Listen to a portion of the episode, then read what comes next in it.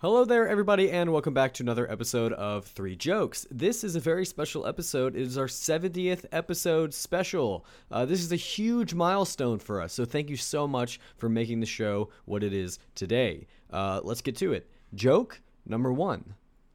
How did Darth Vader know what Luke Skywalker was getting for Christmas?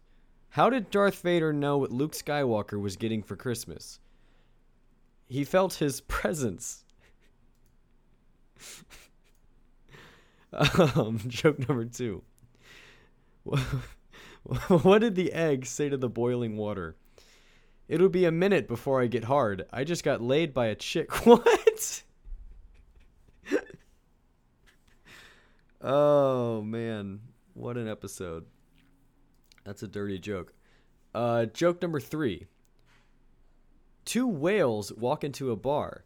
One of them is like, "Hurr!" and the other one is like, "Man, Steve, go home. You are drunk."